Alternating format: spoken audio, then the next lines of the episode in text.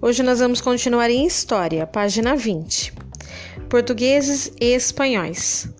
Ao longo de todo o período colonial, cerca de meio milhão de portugueses desembarcou no Brasil. Da independência de nosso país em 1822 até o começo do século XX, outros milhares de portugueses aportaram por aqui, formando a maior comunidade de imigrantes do país. Inicialmente estabelecidos no litoral, os portugueses se espalharam para outras regiões do nosso país, com destaque para o estado de São Paulo e sua capital. Sua contribuição para a formação da nossa sociedade é imensa. Além da língua, influenciaram outros aspectos da vida social, como a religião, receitas culinárias, vestuário, arquitetura, festas, tradições populares, etc. Vizinhos de Portugal, os espanhóis também vieram ao Brasil em um número considerável. No século XIX e começo do século XX, migraram para trabalhar na lavoura de café, sobretudo no Sudeste. Algumas famílias, por sua vez, se deslocaram para o atual estado do Rio Grande do Sul. Os portugueses foram o primeiro grupo de imigrantes a chegar no Brasil. A influência de Portugal na formação do Brasil é imensa.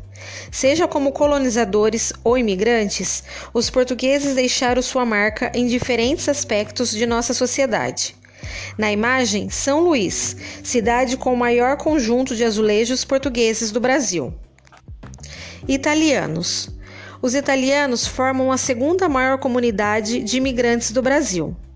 O auge de sua imigração ocorreu entre 1891 e 1900, quando cerca de 680 mil italianos entraram no país, segundo dados do governo brasileiro.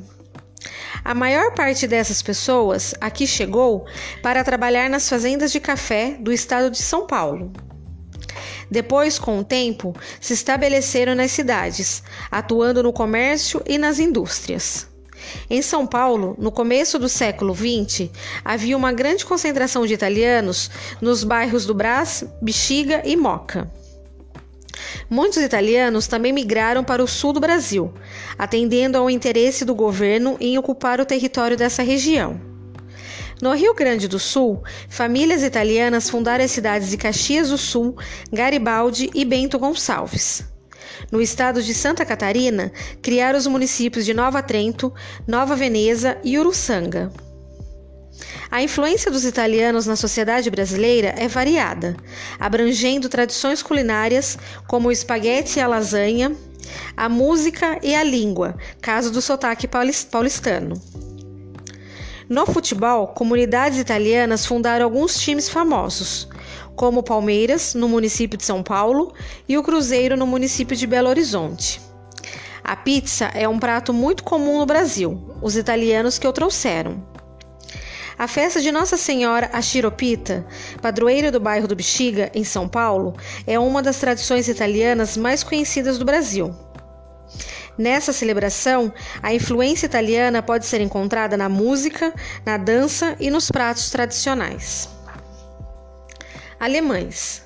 Em 1824, pouco depois da independência do Brasil, chegaram os primeiros imigrantes de origem alemã. Esse pequeno grupo se deslocou para o Rio Grande do Sul, onde fundou a cidade de São Leopoldo. Posteriormente, outros imigrantes se estabeleceram nas regiões Sudeste e Sul do país. Em Santa Catarina, as famílias alemãs fundaram cidades como Blumenau, Joinville, Brusque e Itajaí. No Rio Grande do Sul, diversos municípios, como Canoas e Gramado, receberam povos alemães no século XIX. Muitos desses lugares preservaram as tradições alemãs trazidas pelos imigrantes, como destaque para a arquitetura das casas, a gastronomia e festivais anuais. Blumenau, situada no interior de Santa Catarina, foi fundada por imigrantes alemães em 1850, durante o segundo reinado brasileiro. Muitas construções da cidade são inspiradas na arquitetura da Alemanha, como podemos observar na imagem. Japoneses. O primeiro grupo de japoneses desembarcou no Porto de Santos em 1908, no navio Kazato Maru, o qual transportou quase 150 famílias em uma longa viagem. Primeiramente, os imigrantes japoneses instalaram-se em fazendas de café de São Paulo e do Paraná. Depois, muitos acabaram abandonando o campo e se deslocaram para as cidades, onde passaram a atuar em estabelecimentos comerciais e na indústria. Cidades paulistas como Marília e Tupã contam com uma grande comunidade japonesa, assim como Londrina e Maringá, municípios paranaenses. Na cidade de São Paulo, o bairro da Liberdade apresenta diversos elementos da cultura japonesa: arquitetura, gastronomia, atividades culturais, etc. O Brasil concentra a maior comunidade japonesa do mundo fora do Japão. O bairro da Liberdade, em São Paulo, apresenta traços típicos da arquitetura japonesa, como portais e lanternas em suas ruas. Algumas lojas desse bairro também apresentam palavras escritas em japonês. Outros povos.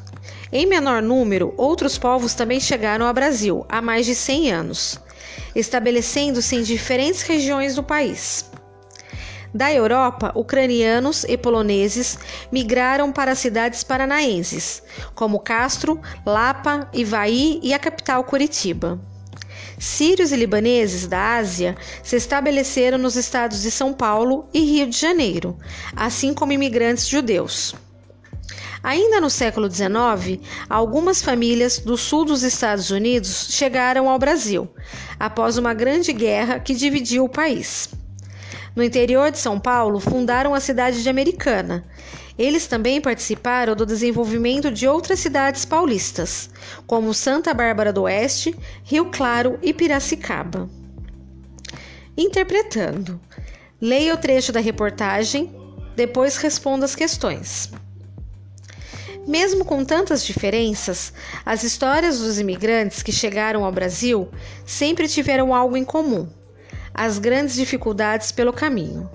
As diversidades começam durante a própria travessia, feita de navio, e se intensificam com a chegada a uma pátria estranha.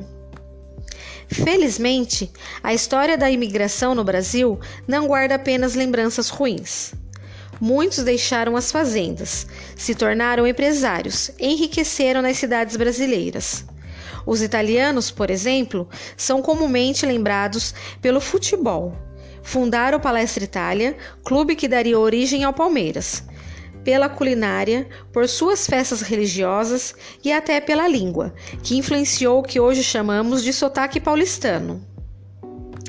Número 1. Um, apesar das diferenças entre os imigrantes, o que eles tinham em comum? Mesmo contando com diferenças entre si, os imigrantes tinham algo em comum em sua história: as grandes dificuldades pelo caminho. Número 2. Cite algumas contribuições dos imigrantes italianos para a sociedade e cultura brasileira. Entre elas, clubes de futebol, receitas culinárias, festas religiosas, expressões e sotaques. A página 24 nós não vamos fazer. E a 25 é tarefa. Um beijo.